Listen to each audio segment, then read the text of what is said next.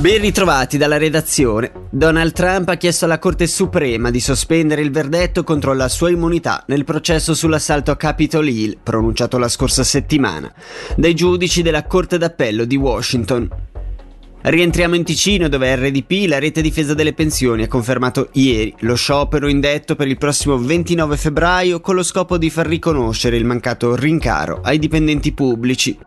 I principali sindacati che rappresentano i dipendenti statali stanno consultando le rispettive basi per valutare l'adesione allo sciopero.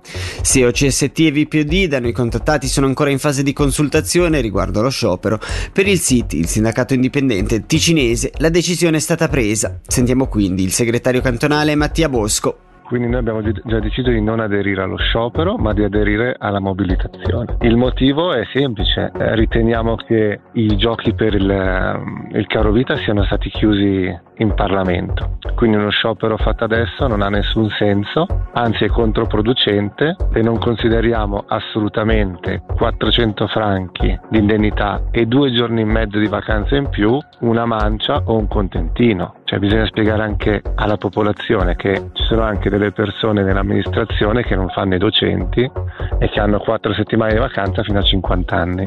Lugano, la città progetti e realizzi una o più strutture per l'alloggio notturno d'emergenza. È quanto richiede una mozione presentata da 11 consiglieri municipali e a prima firma Raul Ghisletta.